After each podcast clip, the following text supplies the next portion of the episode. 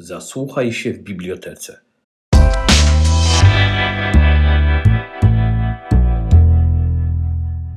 cyklu Tajemnice Sopotu. Naszym gościem jest e, pisarz, dziennikarz, reporter e, Tomasz Słomczyński, autor książki Sopoty, ale wcześniej również znany z e, pozycji Kaszebę, która no, cieszyła się równie wielką popularnością jak Sopoty.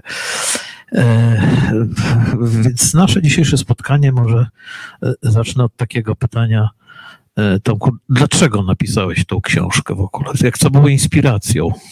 Witam serdecznie Państwa.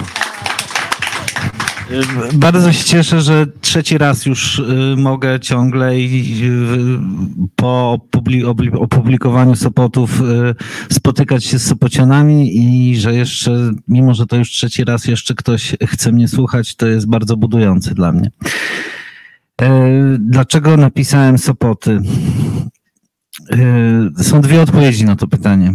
Pierwsza jest taka, że wydawnictwo zamówiło u mnie książkę o Sopotach. Bardzo prozaiczne. Yy, natomiast yy, to znaczy nie, za wydawnictwo, tak, w sumie tak. Było tak, że Sopot, czy, zapytali mnie w wydawnictwie, czy znam kogoś, kto mógłby napisać książkę o Sopocie. I ja wtedy powiedziałem, no znam kogoś, kto wychował się w Sopocie, a Mm, wtedy ten człowiek z wydawnictwa zapytał, a dobrze go znasz? Ja mówię, no dobrze go znam.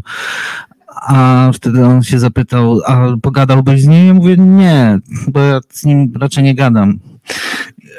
I była kompletnie dziwna rozmowa i w końcu się przyznałem, że to ja. Nie mogli wyjść ze zdumienia, że nawet o tym nie wiedzieli. I to jest jakby taka pierwsza odpowiedź. A druga odpowiedź jest taka, że e, jest kilka tematów, które e, wokół mnie, które są na tyle niejednoznaczne dla mnie, ambiwalentne, znaczy uczucia ambiwalentne we mnie wywierają, że one są same w sobie inspiracją. To znaczy, ja nie muszę szukać inspiracji, jeżeli czuję jakiś taki rozdźwięk poznawczy, dysonans, coś takiego, co mnie i zachwyca, i odrzuca, i pociąga, i odpycha e, zarazem. I jest kilka takich tematów, i zawsze taki, znaczy zawsze, od kiedy od kiedy zacząłem wracać po opuszczeniu Sopotu w wieku lat 30, to zawsze to czułem, że coś mnie tu i ciągnie i odpycha i zachwyca i, odpy- i, i, i jakby powoduje jakieś e, mm, złe uczucia, tak? Takie odpychające właśnie. I no i dlatego napisałem Sopoty, no bo trudno się pisze, mi absolutnie trudno się pisze reportaże, czy eseje, czy cokolwiek, jeżeli wszystko jest poukładane. Jeżeli jest jakiś bałagan, to łatwiej mi się pisze, dobrze mi się pisze, e, kiedy to ja muszę to uporządkować, ten bałagan posprzątać e, w książce i, i przy okazji samemu sobie zadać pytanie, Mm, co ja o tym sądzę, bo jeszcze nie wiem, bo dopiero w trakcie pisania się sam dowiem, co ja o tym sądzę. Jak zaczynałem pisać o Sopotach, e, czy o Sopocie, mm, jak zwał, tak zwał, to ja nie miałem pojęcia, co, ja, co, co w ogóle o tym sądzić i nie miałem kompletnie pojęcia, jak ja skończę tę książkę. Ale to w trakcie pisania się się wyjaśniło. No ale już dawno chyba odpowiedziałem na twoje pytanie. Proszę, poproszę, kontynuuj. Powiedz mi, to znaczy, czy, czy to nie była też taka potrzeba, żeby uporządkować coś w sobie w związku z tym Sopotem? Absolutnie tak, absolutnie tak. To znaczy odpowiedzieć sobie na pytanie, ale o co ci chodzi, chłopaku? yy, czy ty ubolewasz nad tym, że masz 47 lat, a nie 17? Czy ty masz z tym problem, że czas biegnie do przodu, że e, miasto się zmieniło, poszło w swoją stronę, a ty dalej szukasz e, tego podwórka, gdzie kopałeś piłkę, a tego podwórka już nie ma? E, no i to jest banalne, tak? Takie literatury to są napęczki, jest takiej literatury, gdzie dziadzio przyjeżdża do miasta dzieciństwa i ubolewa nad tym, że już nie ma drewnianych domków.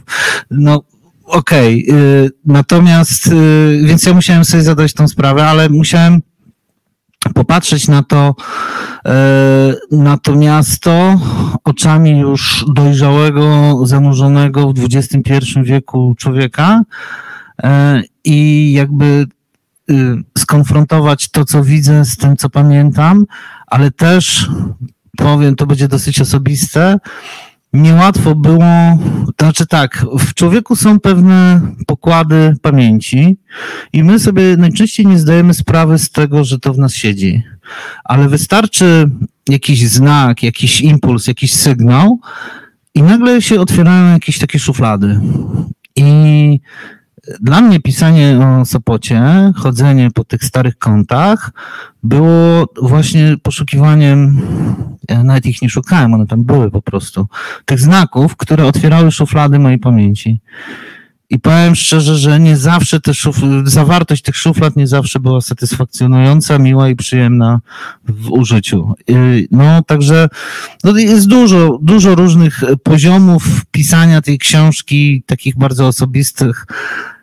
No i znowu nie wiem, czy odpowiadam Nie, na pytanie. ale kontynuuj, bo bardzo dobrze, bo wchodzimy, ale wchodzimy też e, w, w jakiś, bardzo dobrze rozumiem tą potrzebę, no nie wiem, czy to dobre słowo, rozprawienia się z tymi baśniami, klegdami dzieciństwa, e, tego świata, który zupełnie inaczej teraz wygląda, ale powiedz, czy udało ci się to uporządkować? Sobie chyba tak. To znaczy, y, objawia się to na różne sposoby, ale także się objawia na tym, że y, po- poprzez to, że y, mimo, że wielu ludzi czy dziennikarzy, którzy ze mną rozmawiają, lidując i tytułując odpowiednio artykuły czy wywiady ze mną, stawia mnie na pozycji tego, który jest mm, krytykantem, kimś, kto krytykuje współczesny Sopot, bo mu się on nie podoba i tak dalej, i tak dalej. Ale prawda jest inna i w książce ja to jasno piszę, tak? To znaczy mm, uporządkowałem to w sobie, to znaczy pogodziłem się z tym, że to miasto już nigdy nie będzie moje, ale zawsze będzie moje. Paradoks, dla mnie czytelny zupełnie, e, że to miasto gdzieś tam sobie idzie, a ja z pozycji uczestnika tej sytuacji, przechodząc do pozycji obserwatora tej sytuacji, dzięki napisaniu tej książki równie dobrze się czuję. To znaczy w obydwu kiedyś się czułem dobrze jako uczestnik, a dzisiaj jako obserwator. I te dwie role cały czas są dla mnie atrakcyjne, kręcą mnie. I, ale to jest właśnie forma uporządkowania w sobie tego miasta. Powiedz mi, co było najtrudniejsze z tych wszystkich tych, tych, tych rzeczy, z którymi musiałeś się zmierzyć, z tymi znakami, szufladami. e, To która z nich była naj, znaczy może nie najgorsza, ale jakby wymagała najwięcej, e, nie wiem, wysiłku intelektualnego czy poszukiwań? Okazało się, że nie pamiętam y, pierwszych lat swojego dzieciństwa. Nie wiem To dlaczego. jest dosyć normalne raczej. Nie, ja mówię jak miałem 6-7 lat. Yy, mam jakąś dziurę, w związku z tym pewnie powinienem iść na terapię i dopiero bym się dowiedział, dlaczego ta dziura jest, ale jak mówię szczerze, no nie ukrywam tego, w wywiadach też to mówię, tak? To znaczy to było trudne, osobiście trudne. Yy, Zwróćcie Państwo uwagę, ci co czytaliście książkę, kiedy piszę o bloku Przeżeromskiego, opisuje dziecięce zabawy i tam wypowiada się Ania, moja siostra, e, Kamila, sąsiadka, e, Darek, ale ja byłem uczestnikiem tych zabaw, a ja się nie wypowiadam, bo ja ich nie pamiętam, a miałem 6-7 lat. Dziwne, prawda? I, i to, to, to był dla mnie szok taki, że kiedy oni mi o tym opowiadali, ja się okazało, że ja, ale ja tam byłem, no pewnie, że byłeś, nie pamiętasz, no i wtedy ja cię kopnąłem tutaj, coś tam. Nic nie pamiętam. To jest jakby pierwsza rzecz trudna. Yy, Druga trudność związana z pisaniem tej książki już nie, nie jest związana ani ze mną, ani z samym miastem, tylko z sytuacją. Wyobraźcie sobie Państwo, że ja taki najintensywniejszy czas, kiedy sobie przeznaczyłem na pisanie tej książki, w sumie to los mi wyznaczył, bo miałem e, poważny problem z kręgosłupem.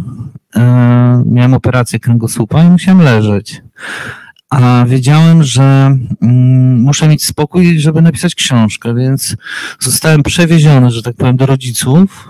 W Sopocie mieszkają i na Kopernika pisałem tą książkę. I to był moment, w którym Rosja w, pełno, w pełnoskalowy sposób zaatakowała Ukrainę. I wyobraźcie sobie taką sytuację, Państwo, że ja leżę, kręgosłup mnie boli, nie mogę wstać.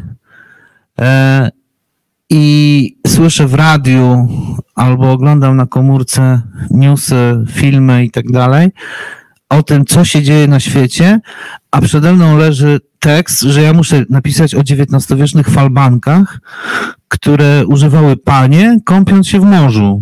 I o tym, jak kiedyś uważano, że kąpiele zdrowotne, to znaczy, że kąpiele morskie mają jakiś zdrowotny charakter. Ja miałem kompletną, kompletne poczucie absurdalności tego, co robię. Ja jestem dziennikarzem, reporterem, ja powinienem tam być, gdzieś tam na granicy, fala uchodźców, miliony ludzi przybywają do Polski, dramaty się dzieją na naszych oczach, a ja mam o falbankach pisać. Yy, to, to była duża trudność. Prze, przechodziłem załamanie, nawet zadzwoniłem do wydawnictwa, powiedziałem do Przemka, to jest taki mój opiekun z, z ramienia wydawnictwa, mówię, Przemek, nie ma, nie ma takiej opcji, ja tego nie napiszę.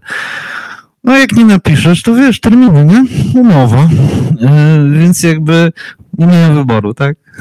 Znaczy, myślę, że tutaj zadziałał duch miejsca, bo Sopot miejscem jest mocno surrealistyczny i to chyba tak miało być. To być może. E, a powiedz mi w tych e, odwiedzinach kątów dzieciństwa, czy coś na przykład, e, no, mi się to też dość często zdarza, że wyobrażam sobie coś w pamięci, że to tak było, a przychodzi, że to się okazuje, że to zupełnie co innego. Absolutnie tak, już ci przerywam, to jest bardzo fajna historia. Jak ja, ja się... Nie mój dom na Kopernika, obok jest Wybickiego i stadion lekkoatletyczny, prawda? I na tym stadionie lekkoatletycznym jest ten budynek, który został przeniesiony z Łazienek Południowych. Wielu ludzi Sopocian o tym nie wie zresztą, że ten SKLA, dawny SKLA, ten budynek klubowy, że tak powiem, to on kiedyś stał przy plaży. Ja pamiętam, e, że tam kiedyś wisiała taka fotografia, że jest panorama Sopotu, leci śmigłowiec i do tego śmigłowca doczepiony jest ten budynek linami i ten śmigłowiec przelatuje nad całym Sopotem z plaży. Domniemuję, tak, bo na fotografii jest tylko po prostu panorama Sopotu i ten śmigłowiec, że, ta, że ten budynek został podwieszony pod te liny i ten śmigłowiec go przeniósł. I ja pamiętam, że coś takiego widziałem. Więc poszedłem do pana Smolarka i go pytam, czy on ma jeszcze tą fotografię. Jaką fotografię? No tego śmigłowca, co przy... Facet się puka w głowę. Panie, co pan? Przecież żaden śmigłowiec tego nie przewoził, to zostało rozebrane. Zresztą to jest za dużo. Żaden śmigłowiec by nie dał rady nawet tego przewieźć, nie? Ja wyszedłem sobie myślę, znaczy wyszedłem przed budynek sobie myślę, no cholera racja, no przecież żaden śmigłowiec.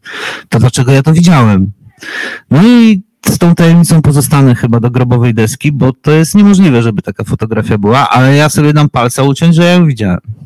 No, może, mo, może tak wyobraźnia działa, bo chyba. Tak no i to jest właśnie ta pułapka, którą nam nasza, nasz mózg sprawia czasem. Właśnie takie. E, no, no, dobrze, a czy widzisz w Sopocie się zastanawiam taką, mimo tych różnych zmian historycznych, czy widzisz taką ciągłość między ludźmi, którzy tu mieszkają?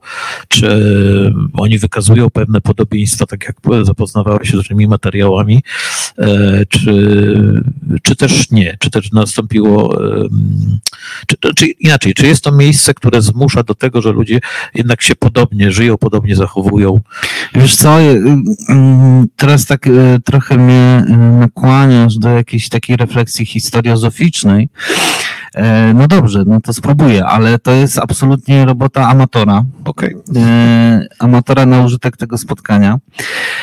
To znaczy, jak patrzę sobie na to, na te dzieje Sopotu, to widzę taką sinusoidę że w zasadzie od tego powiedzmy sobie XVI wieku umownie, kiedy tutaj e, patrycjusze gdańscy sobie zaczęli budować weekendowe e, domki, e, pałace, tak naprawdę, wille, pałace, mm, to cały czas z jednej strony mamy ten żywioł, który tu przyjeżdża z grubym portfelem, i drugi żywioł, który tu jest miejscowy i wydaje mi się, że to jest jakieś takie przez wieki jakby konfrontacja, co nie oznacza, konfrontacja nie zawsze musi być agresywna czy, czy wroga.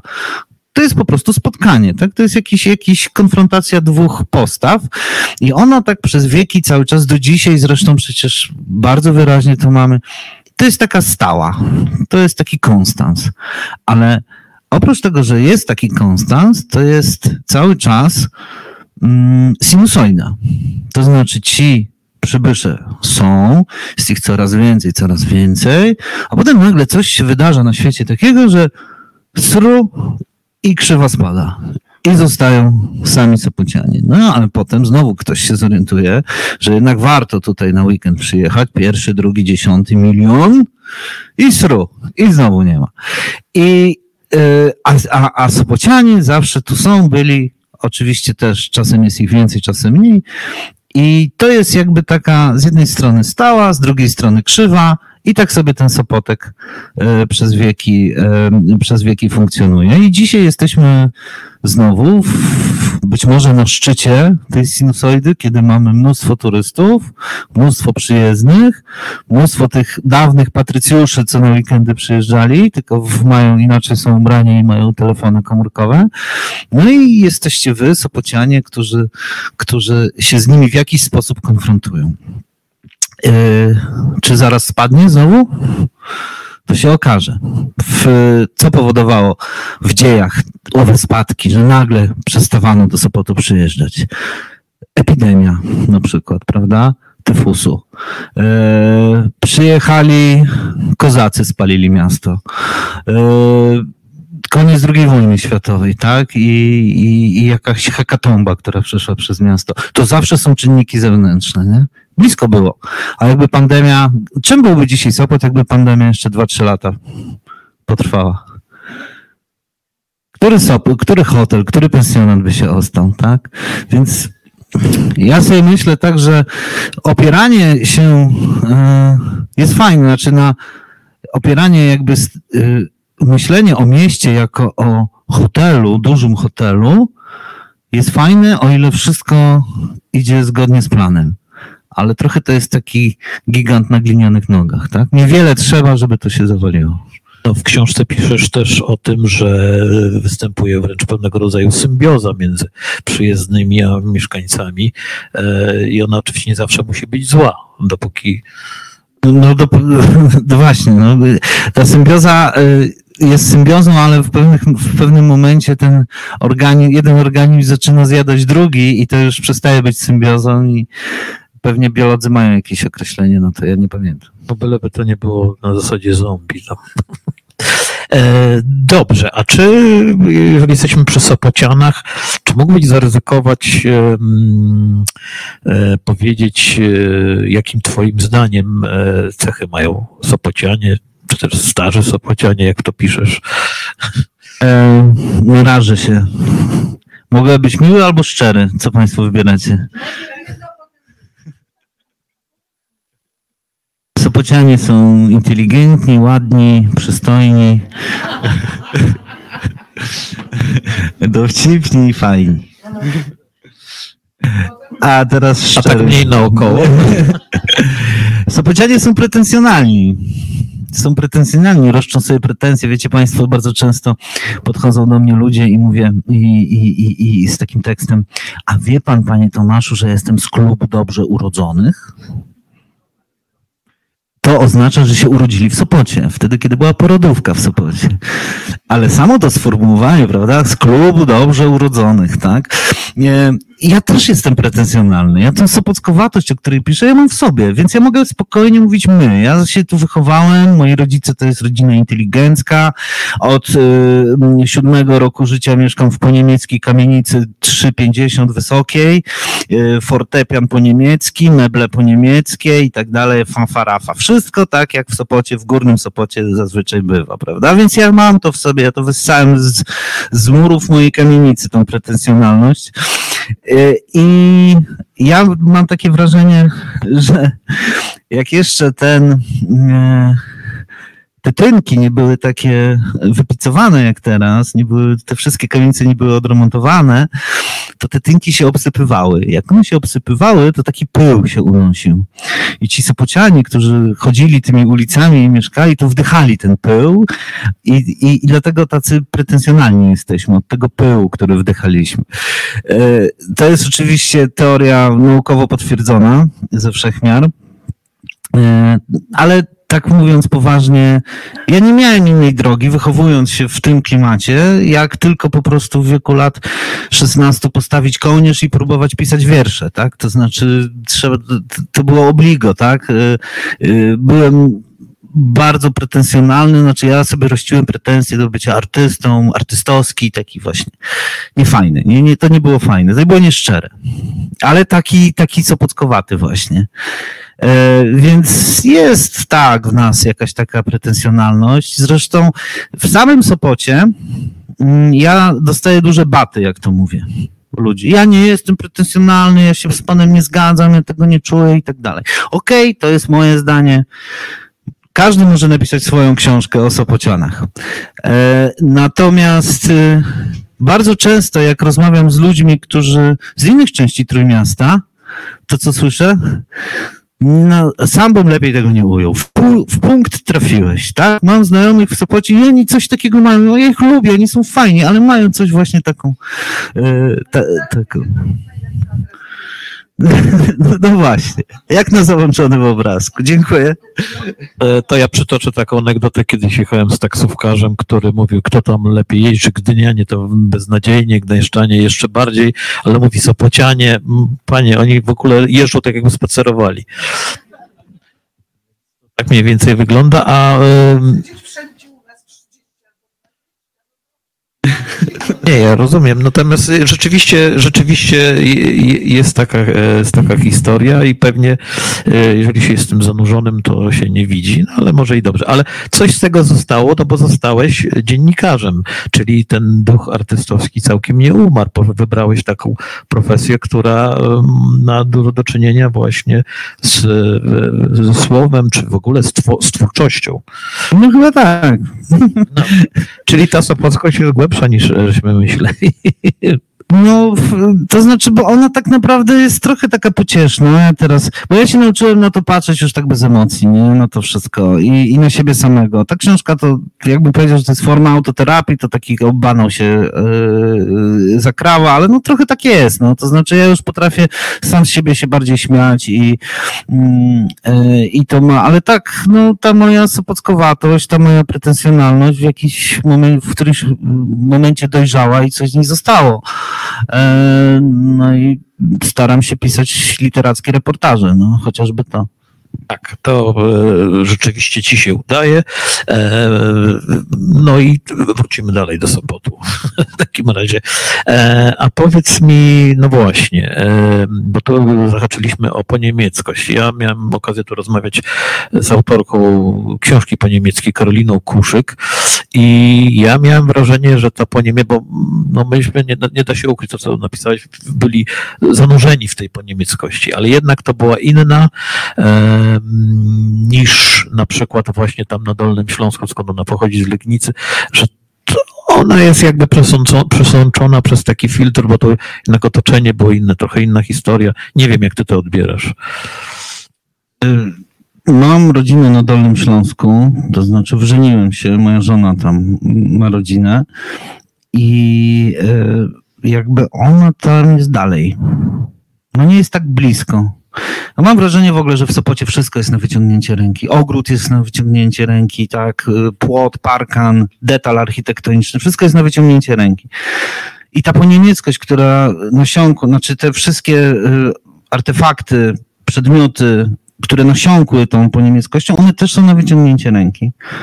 A tam są te wielkie kamienice, założenia urbanistyczne yy, i, to wszystko jest takie, no jest, bo jest, jak zamek w Malborku. No jest, bo jest, no ale on jest duży i, i nieprzyjazny. A to my z tego korzystamy. My pociągamy spłuczki, tak? Które pamiętają jeszcze paluszki e, zwolenników Adolfa. E, u mnie w domu jest taki ding-dong, u moich rodziców dzwoneczek, który ma coś tam po niemiecku napisane i służy nam do dzisiaj i tak dalej. My tą po niemieckość mamy bardzo blisko siebie stała się częścią naszej rzeczywistości, po prostu tak naturalnie. Tak naturalnie. Po prostu ja wiem, że od, nie, nie, wiem, czy ktoś mi kiedyś musiał powiedzieć, że briefe to znaczy listy czy poczta, i, ale dla mnie to było oczywiste, odkąd pamiętam, prawda? E, I tak dalej. E, więc ta nasza poniemieckość jest taka bardzo bliska ciału, jak koszula. Mm, I no, ja osobiście y, była częścią mojego dzieciństwa, tajemnicą mojego dzieciństwa, tajemnicą, z którą się zmagałem wiele lat, pewnie do dzisiaj się zmagam, w tym sensie, że muszę sobie to ułożyć, układać. Y, y, nie wiem, u mnie w domu jakoś tak rozmawiało się, chyba to były czasy Solidarności, co się powinno zrobić, co się nie powinno, czego się nie powinno robić i tak dalej. Ta sprawiedliwość dziejowa, ona w jakiś sposób funkcjonowała. To znaczy, czy my tu jesteśmy i ten, to pianino, które mamy w domu, które to jest jeszcze sprzed wojny, oczywiście po niemieckie, czy ono nam się należy, bośmy przecież stracili w powstaniu tyle i tyle w Warszawie pianin, czy ono nam się nie należy. I cały czas jakby te, te pytania już od nastoletniego życia gdzieś tam, nawet jeśli nie były artykułowane, to gdzieś wisiały w powietrzu. Więc ta poniemieckość to nie jest tylko kwestia dotykania przedmiotów, to jest dotykania pewnej sfery pytań mm, o takie zasadnicze rzeczy, tak? O sprawiedliwość, czy ona istnieje, czy o mm, o to, co się godzi, a o to, co się nie godzi? No dobrze, to teraz przejdźmy do jeszcze postaci, które w jakiś sposób na ciebie e, wpływały. Ja tu mówię oczywiście, tak jak napisać o niebieskich ptakach czy błękitnych ptakach, czyli e, no przede wszystkim tej trójcy, czyli o, której piszesz, czyli George Canada, tak, e, Parasolnik i, i mm, Peter, ale dołączyłeś do tego Witka. I dlaczego akurat jego? E, do tej, do tej jakby, znaczy bo, bo był kolejny. Okay. bo był kolejny. A, a propos Petera, to mam zgagę i mam mm, problem mm, z tym, jak napisałem, jak opisałem Petera, bo jakby opowieść o Peterze i zawsze to powtarzam na każdym spotkaniu, mm, opowieść o Peterze zakończyłem w momencie jego upadku, bo takim go pamiętałem, Petera Konfederata, a już po ukazaniu się książki skontaktował się ze mną, nie kolega zresztą, który odwiedzał ten sam ośrodek, w którym Peter e, jakby mieszkał po wyjeździe czy usunięciu, bo on siłą został usunięty tak naprawdę, on został bezwłasnowolniony z Bąciaka. No i powiedział mi, że to trochę niesprawiedliwe, co napisałem, bo nie napisałem ciągu dalszego, a ciąg dalszy był taki, że Peter wyleczył się z alkoholizmu, schudł ze 30 kilo, e, był normalnym, fajnym facetem, który jednak musiał być tam, gdzie był. Marzył o tym, żeby wrócić na Monciak, ale mu nie pozwalano ze względu na to, że e, mógłby wrócić do starego stylu życia, a nikt tego nie chciał. Było takie ryzyko, natomiast e, był bardzo lubiany, bardzo sympatyczny, inteligentny, dowcipny, taki stary Peter.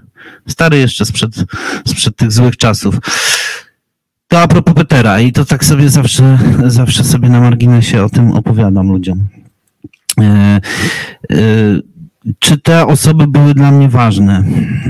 One były tak ważne, jak legenda miasta, które było obok.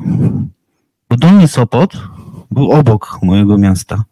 Ja wychowując się, tak nie wiem, do 12-13 roku życia w Górnym Sopocie, traktowałem Mąciak jako takie, taką atrakcję, na niedzielny spacer z rodzicami, bo potem już sam od tego 12, nie wiem, 11 roku życia może już sam eksplorowałem przestrzeń Dolnego Sopotu, ale wcześniej to było dla mnie takie, taka przestrzeń, która jest tuż obok tego normalnego miasta. Jest to taka przestrzeń trochę cyrku, trochę, e, e, trochę widowiska, no i jak cyrk widowisko ma swoich aktorów, no to to, to byli właśnie ci aktorzy, nie? I mm, ciekawi, ale taki tacy trochę obok. Ja nie jestem tym Sopocianinem, który y, wdychał od, od dziecka powietrze Mąciaka i atmosferę Mąciaka, nie? To znaczy, my w Górnym Sopocie mamy troszkę inne miasto niż wy w Dolnym. tak. E, tam inaczej powietrze pachnie w ogóle. E, I, I też wielu ludzi, jak czyta dzisiaj te Sopoty, jest rozczarowanych tym, że że tam nie ma tych wszystkich opowieści o dolnomąciakowych, nie? Smola z plaży i tak dalej.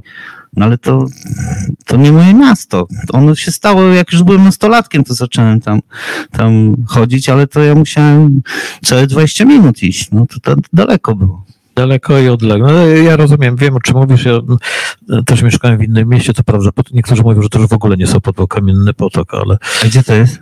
Kamien... Daleko. e... Dobrze, ale mm, jeszcze bym tutaj nawiązał do innych. Mm, czy były takie, bo tutaj nawiążę też do tego, co pisałeś, że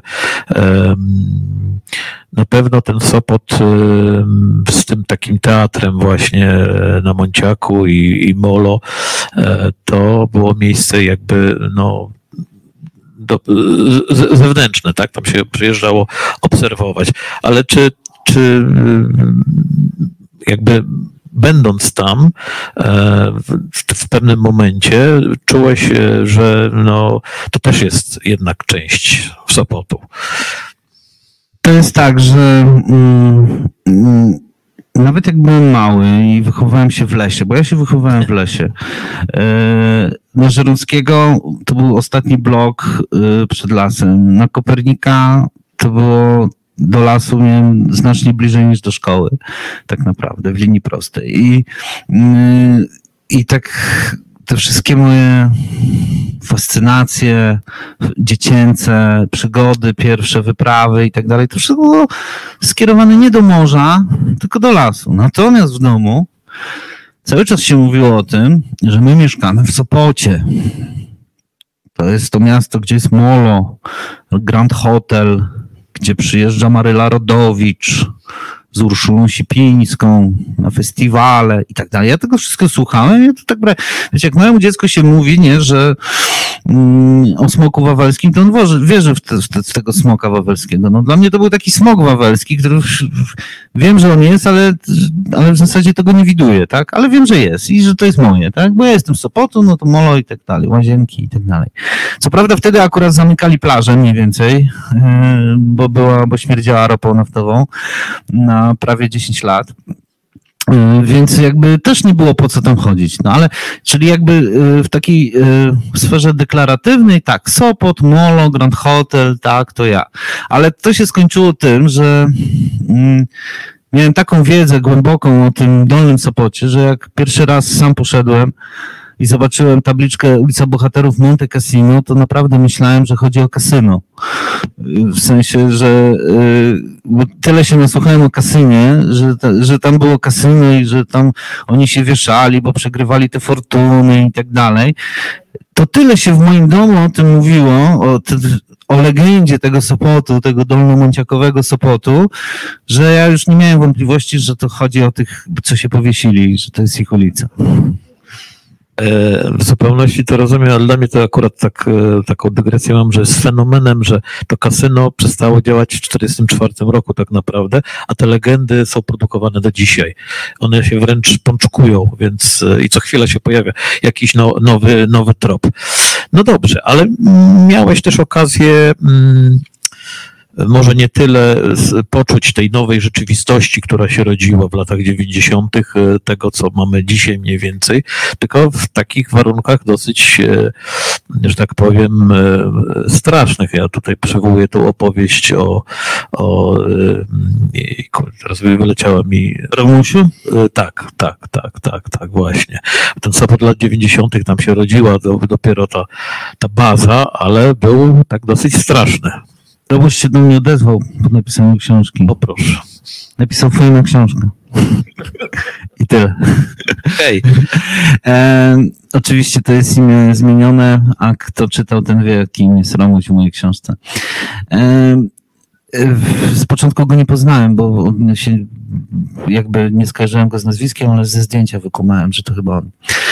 E, no w każdym razie i jeżeli chodzi o początek lat 90., czyli tak, w 90 roku ja mam 14-15 lat, w 91.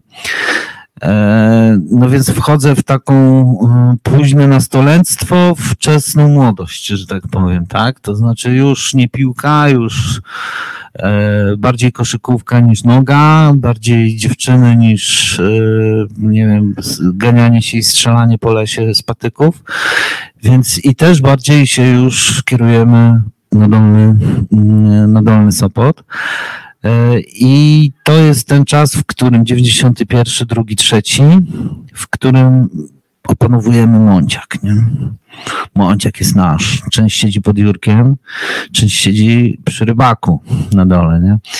E, I teraz e, generalnie z, nich, z nikim się nie umawia, bo wiadomo, że są dwie opcje, albo pod Jurkiem, albo przy rybaku. Nie, nie trzeba się umawiać. I ta y, przestrzeń między kościołem świętego Jerzego a fontanną Rybaka jest generalnie taka przyjazna na tyle, że tam widać ludzi, bo dzisiaj to jest tylu ludzi, że w ogóle nikogo nie widać, ale wtedy rzeczywiście można było przechodząc ulicą spotkać kolegę i go dostrzec w ogóle, że on idzie, bo dzisiaj to w sezonie przynajmniej ciężko by było, więc to była, to była nasza przestrzeń, to był nasz taki playground, nasze, nasza, nasze rewiry. No i z roku na rok tych ludzi było coraz więcej. Coraz więcej odremontowanych kamienic, coraz więcej fur, takich e, e, z kosmosu. E, coraz bardziej rzucał się w oczy Nikosi Fantom jakieś wielkie pieniądze pod tytułem obrazy Fibaka, jakieś turnieje tenisowe, na które nas nie było stać, e, żeby w ogóle tam się zbliżyć do tego całego świata tenisowego e, i tak dalej, i tak dalej. I myśmy się z tego cieszyli, no bo to taki karnawał, tak? Dla 16-17-latka kolejna impreza na Munciaku, no jest fajnie, nie? Jest okej. Okay. Miasto w ogóle, e, miasto do zabawy jest, jest super tak sobie pomyślałem, gdzieś to wpadło mi do głowy, że myśmy wszyscy, że ktoś postawił tort na tym, na tym sopockim stole i myśmy wszyscy z tego tortu e, korzystali. E, jedliśmy łyżeczkami tą, tą, tą słodką masę, ale przy tym stoliku zaczęło być strasznie tłoczno i albośmy się nie chcieli rozpychać łokciami już, albo, e, albo nie potrafiliśmy i przyszli inni opanowali miejsca wokół tego tortu i myśmy wszyscy z Sopotu wyjechali. No dobrze, a no to właśnie wyjazd bo tam opisujesz e, w książce, że to był też takie, przede wszystkim też pewien rodzaj dysonans, bo Sopot e, sława i chwała, legendy, kamienice, ale one się właśnie oryginalnie sypały albo gniły i to jeszcze dość długo trwało, e, a z drugiej strony e, taki wyjazd, e, no, dający taki odświeżający oddech, już nie mówiąc, że można po prostu kupić większe mieszkanie. Tak, czy to było głównym motywem tego? Nie chcę być, staram się być szczery rzeczywiście i nie chcę, nie chcę tutaj, nie wiem, ściemniać jakoś, kreować się. E, ja kupiłem e, pierwsze mieszkanie wynajęte, to było na Żabiance, tuż przy Sopo, dosłownie, tuż przy granicy e, wyścigów tych torów wyścigów konnych, więc do Sopotu się chodziło cały czas z buta i nie było problemu. Yy, I tam pomieszkałem jakieś, nie wiem, półtora roku.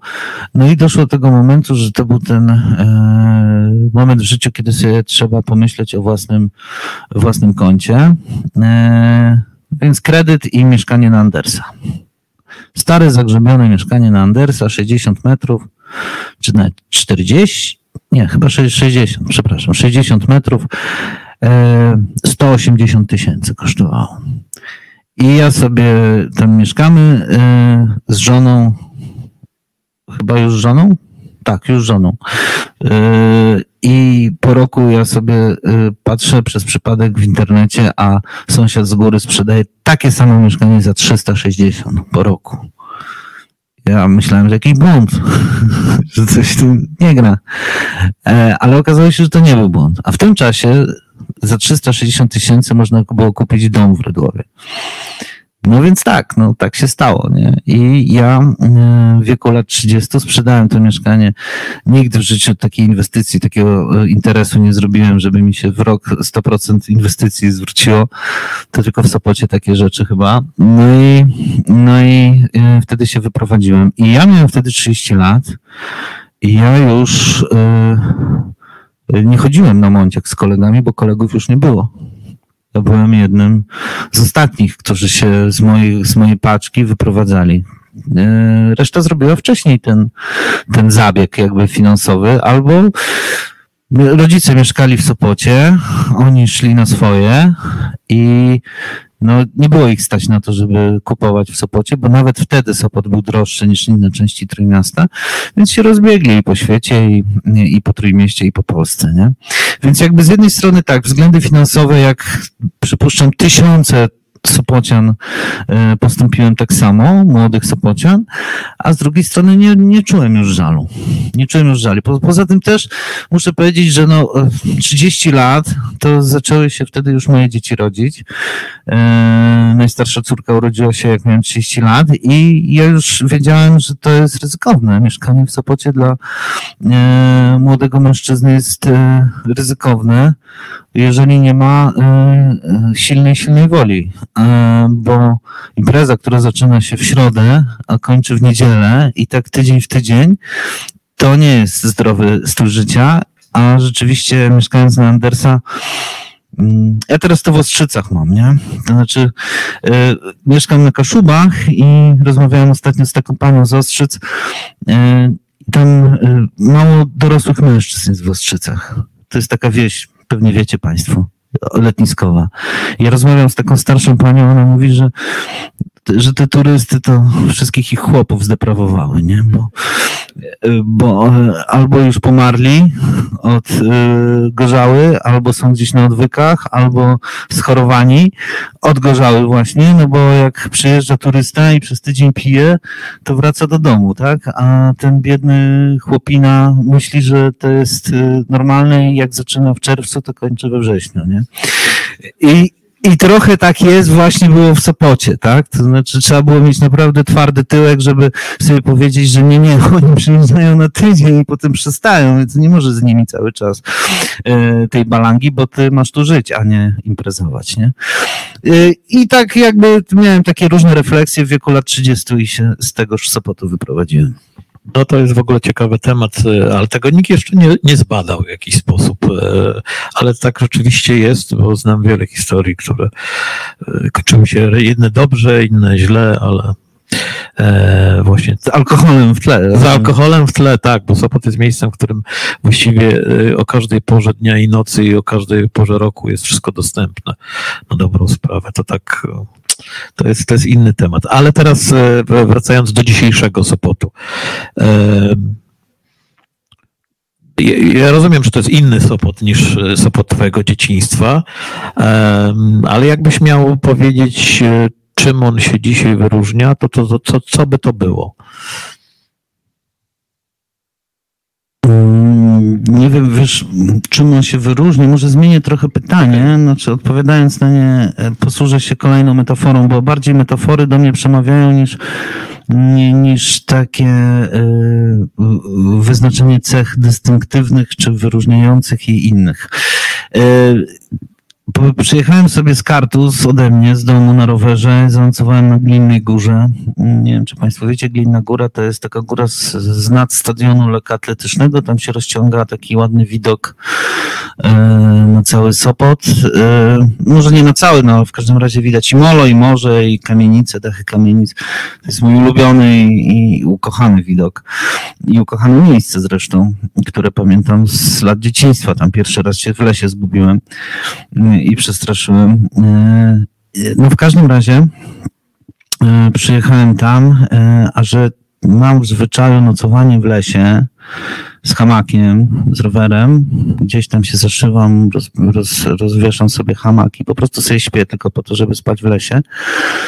Zawsze się budzę nad ranem o świcie i tym razem też tak było. Hamak miał roz, roz, między drzewami e, e, z widokiem właśnie no, na, na, ten Sopot. I, I tak sobie, i to było w sezonie letnim, e, no dwa lata temu już jakby nie patrzeć, czy trzy, nieważne.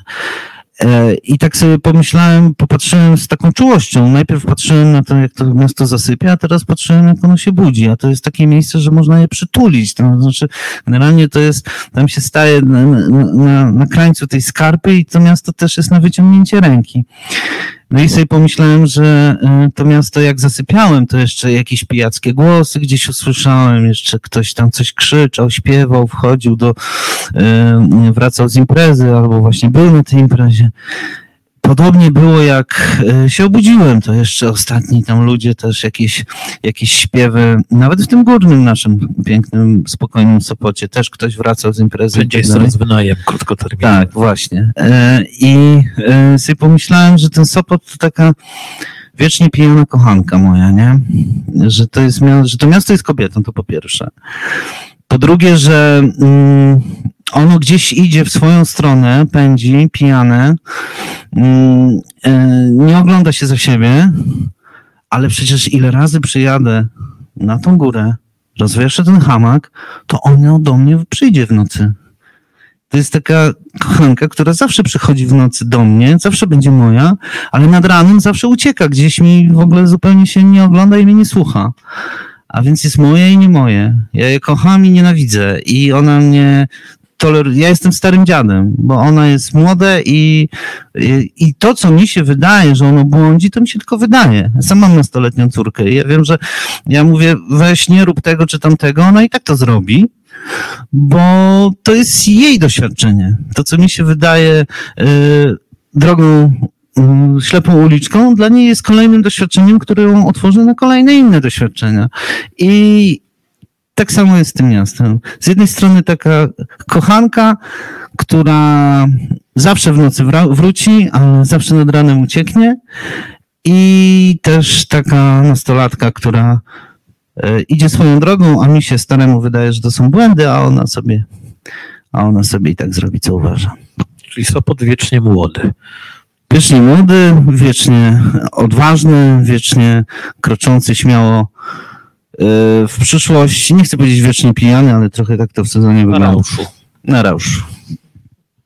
Dobrze, a czy jest taka historia, która cię jakoś zaskoczyła, a w książce się nie znalazła? A jak się nie znalazła w książce, to tu też się nie znajdzie. A, rozumiem, dobrze. Y, czy jest y, historia, która się w książce nie znalazła? No jest opowieść o ptakach. Y, ona się teraz ukazała na moim rodzimym miejscu pracy portalu, czyli tvn24.pl. Mm, proponuję Państwu, ona się, ja nie wiem czemu ona się nie znalazła w książce, nie dlatego, że została ocenzurowana czy coś, tylko po prostu tak mi się kompozycyjnie do niczego nie pasowała. Proponuję Państwu e, wiosną, teraz, tak, teraz jest dobry moment na to. E, przed świtem znaleźć się w lesie sopockim i iść w dół. I co 100 metrów zamykać oczy i wsłuchiwać się w śpiew ptaków. I zobaczcie Państwo, ile różnych głosów. U góry będą zięby, dzięcioły, mysi króliki, pełzacze, czyli całe leśne towarzystwo. Potem będą ogrodowe towarzystwo. E, zięb już coraz mniej, ale kosy, szpaki, nie wiem, sikory. Sikory w lesie też, ale chyba więcej w ogrodach. Potem wchodzimy w, gdzieś już jesteśmy w okolicach Armii mm, Krajowej, więc e, odzywają się gołębie. Gołębie mają centrum zawiadowcze e, pod kościołem świętego Jerzego. Tam jest baza gołębi. E, ale też gołębie, ale też wszystkie te takie ptaki miejskie, czyli kawki, wrony. Mm, jeszcze wcześniej wcześniej w tej części ogrodowej są garlice tureckie, których jest naprawdę sporo, e, sporo w Górnym Sopocie i tak dalej. No i na dole absolutnie autorytarny klimat. Tam już nie ma nic, prawa się znaleźć jak tylko mewy.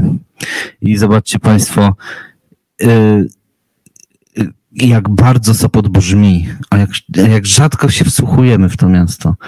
E, już o turystach to nie mówiąc, już nawet tam nie, nie, nie próbuję turystom e, proponować takich zabaw, e, chociaż obrażam pewnie wielu przyjezdnych, bo nie wszyscy są tacy krzywodomkowi, że tak powiem.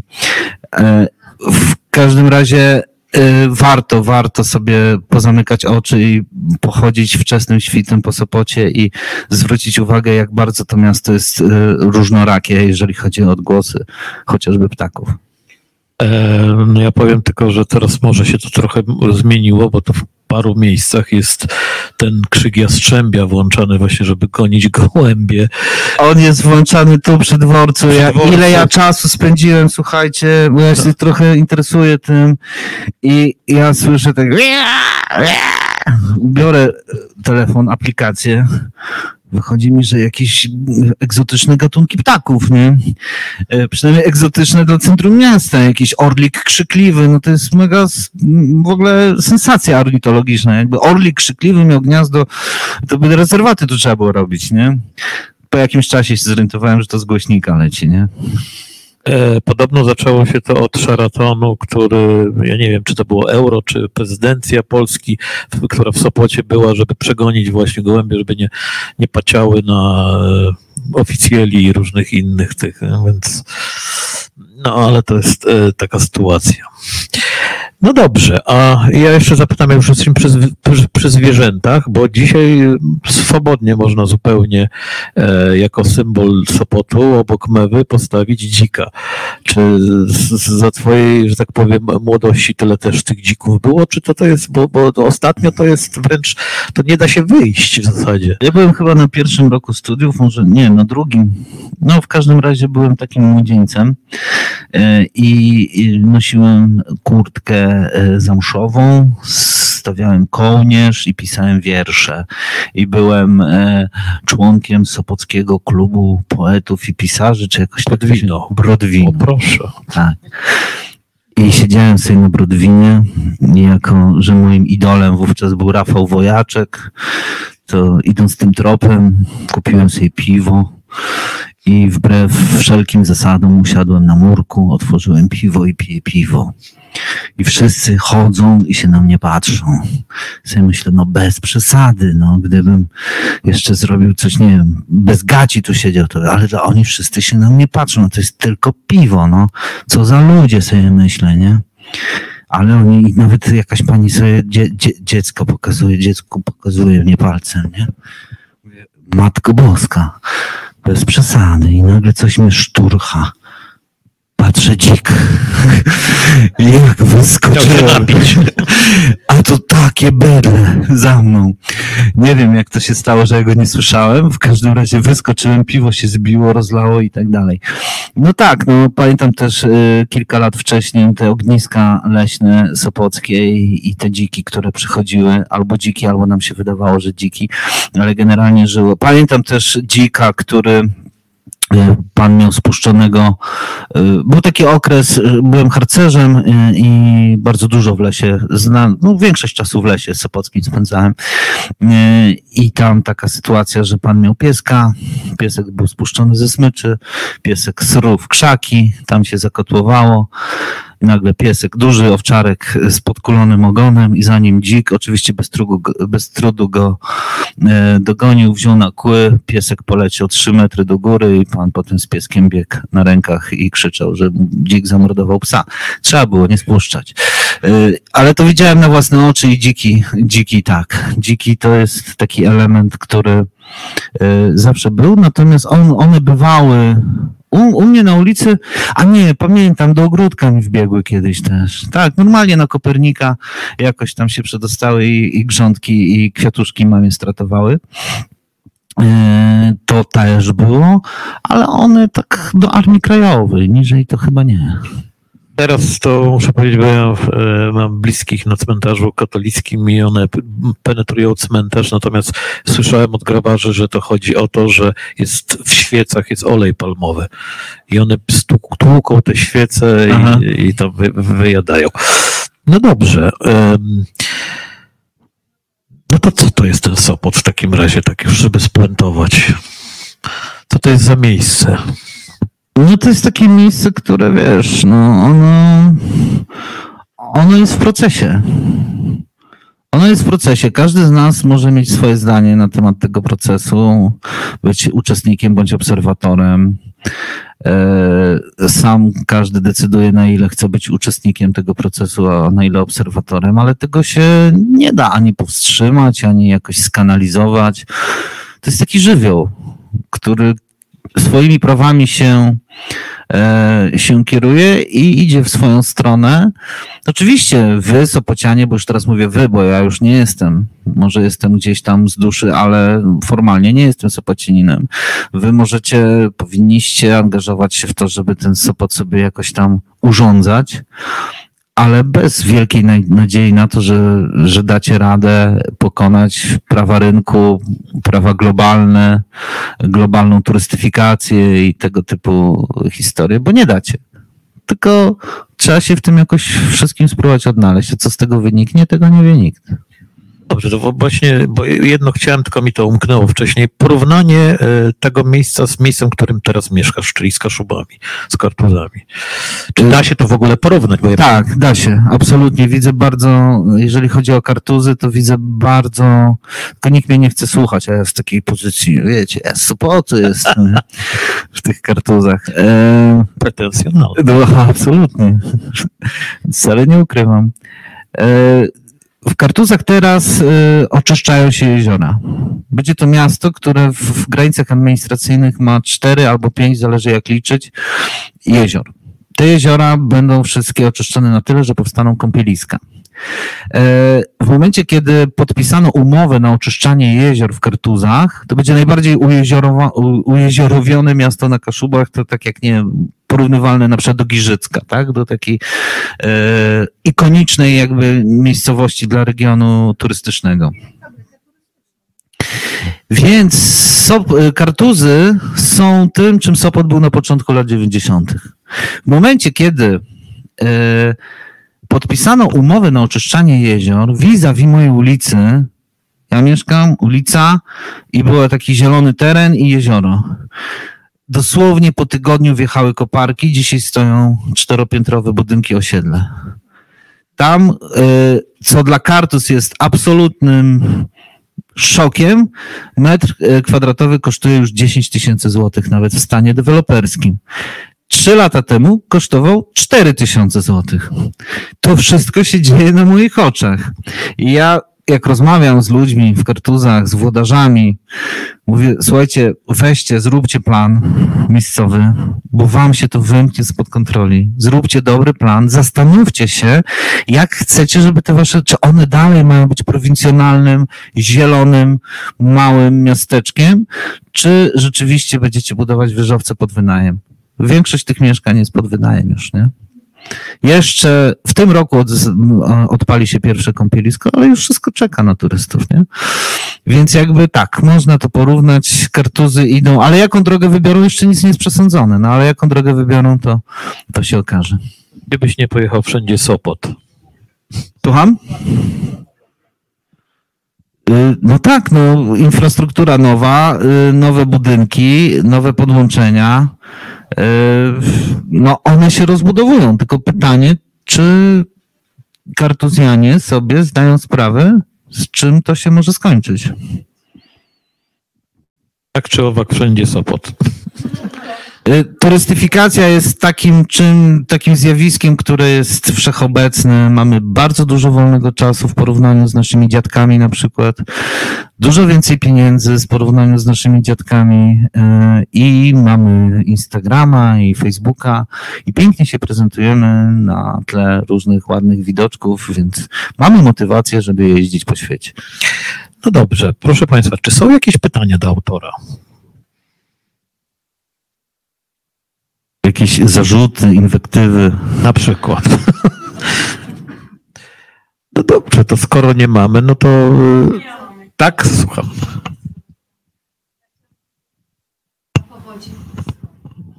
Z Głogowa.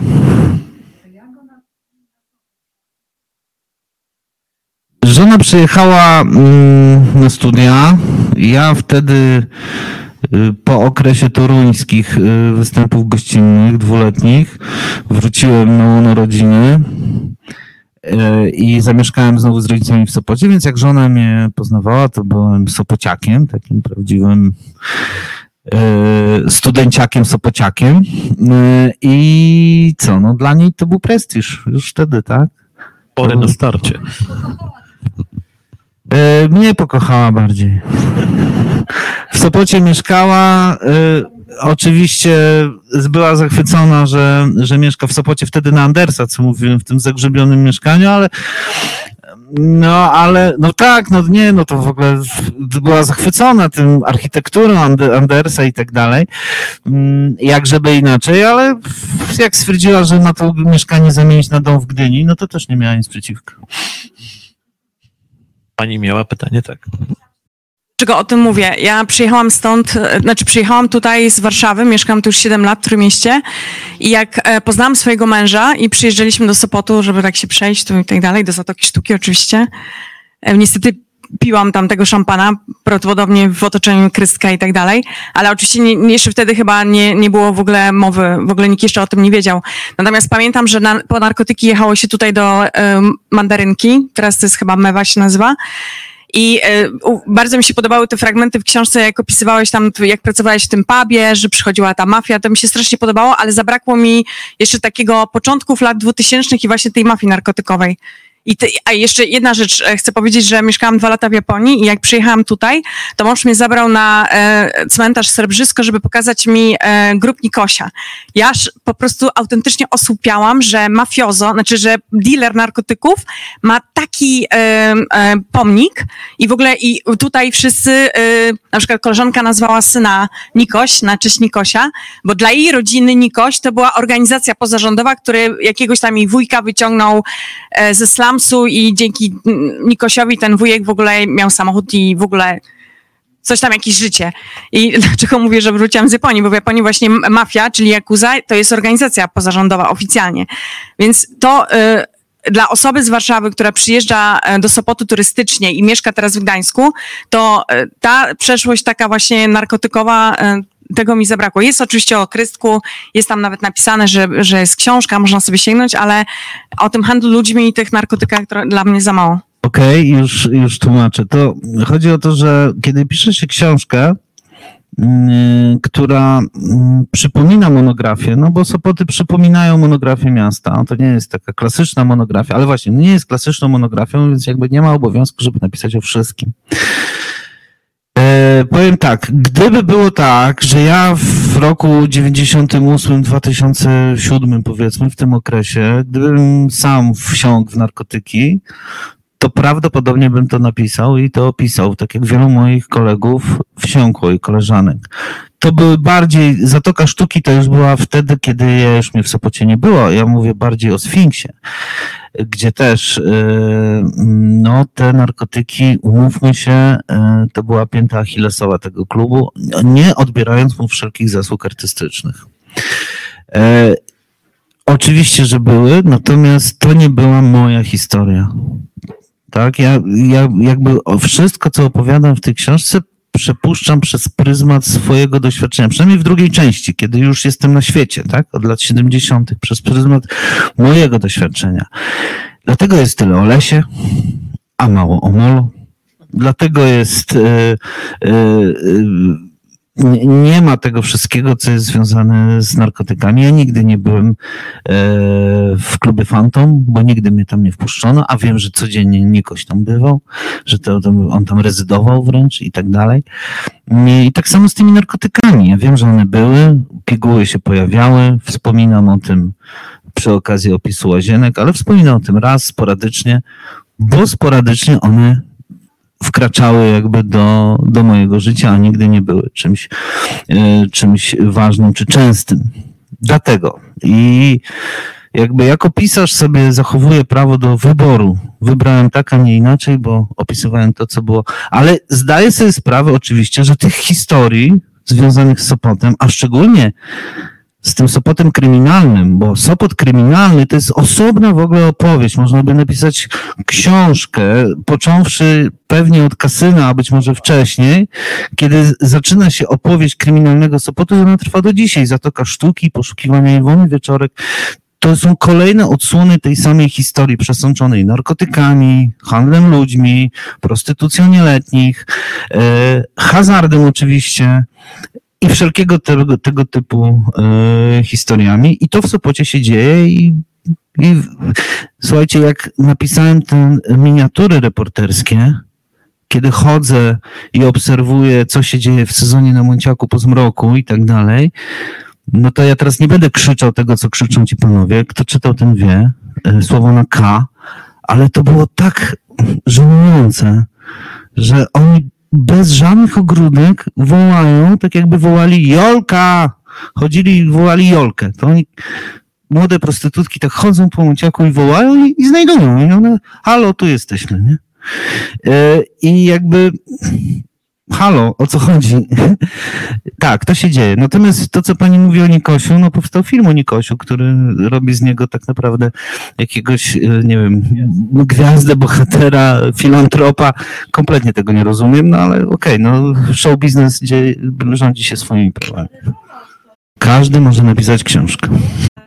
E, ponieważ rodzina jest mocno, że tak powiem, związana z Gdańskiem i z Sopotem, więc e, tatuś mi raz opowiadał, gdzie można było kupić, dostać, zażyć, prawda? Także. To była wiedza zawsze, powszechna. Była wiedza hmm. powszechna, wszyscy wiedzieli, również w tak zwanym PRL-u, prawda? E, ten interes kwitł i e, było, jest i przypuszczam, że będzie, jak w każdym innym nadmorskim albo innym kurorcie, gdzie jest sporo osób i to jest taki specy... mają potrzebę. To jest taka specyficzna sytuacja, w której mm, mamy do czynienia z, często z osobą młodą, która bardzo długo czekała na ten tydzień, który tu spędza i popuszczają jej pewne hamulce i, i to, czego nie robi zwykle, to tu być może zrobi albo na pewno. Teraz ta osoba wyjeżdża i przyjeżdża druga, taka sama, ta wyjeżdża, przyjeżdża druga i tak się dzieje powiedzmy od, od, od długiego weekendu w maju, tak, do, do jakiejś późnej jesieni. No więc rynek cały czas jest, nie? No i to jest specyfika kurortu. No to nie jest nowa historia, bo ja tylko wtrącę dwie rzeczy. Czy dzisiaj tam jest Jezu, ten kombinat Alga. E, Alga e, to w, na początku wieku XX była cukiernia, bo kiedyś takie rzeczy się odbywały w cukierniach, że do, o której pisano, że z dziećmi i kobietami tam się nie przychodzi. E, no, alkohol plus właśnie panie lekkich obyczajów, a pewnie wszystko się zaczęło właśnie od tym, tak, co wspomniałeś, czyli od szwedzkiej delegacji na rokowania pokojowe. Ale wiesz co, ja pamiętam, co ty napisałeś w jednym z artykułów, to chyba ty, jeżeli dobrze pamiętam źródło, że Hafner miał web, bo sobie mm, wykumał, że ci, co, ja to tak parafrazuję, tak? tak nie napisałeś, ale tak, tak to zrozumiałem, bo wykumał, że ci, co kuracjusze, co niby tu podleczyć zdrowie, to oni tacy chorzy to nie są za bardzo. I, I, oni tam sobie kurację zrobią, tam w godzinkę załatwią temat i zostaje cały dzień i co tu robić, tak? Więc dobrze sobie zdawał sprawę, że rozrywka jest równie ważna, co y, aspekty zdrowotne kąpieli morskich. No i tak zostało. Czy, czy, dalej, czy mają Państwo jeszcze jakieś pytania? No, jeżeli nie, to dziękuję bardzo. Dziękuję naszemu autorowi. Dziękuję również Państwu. Byłoby bardzo miło. I oczywiście jakby ktoś chciał podpis do książki, to zapraszam.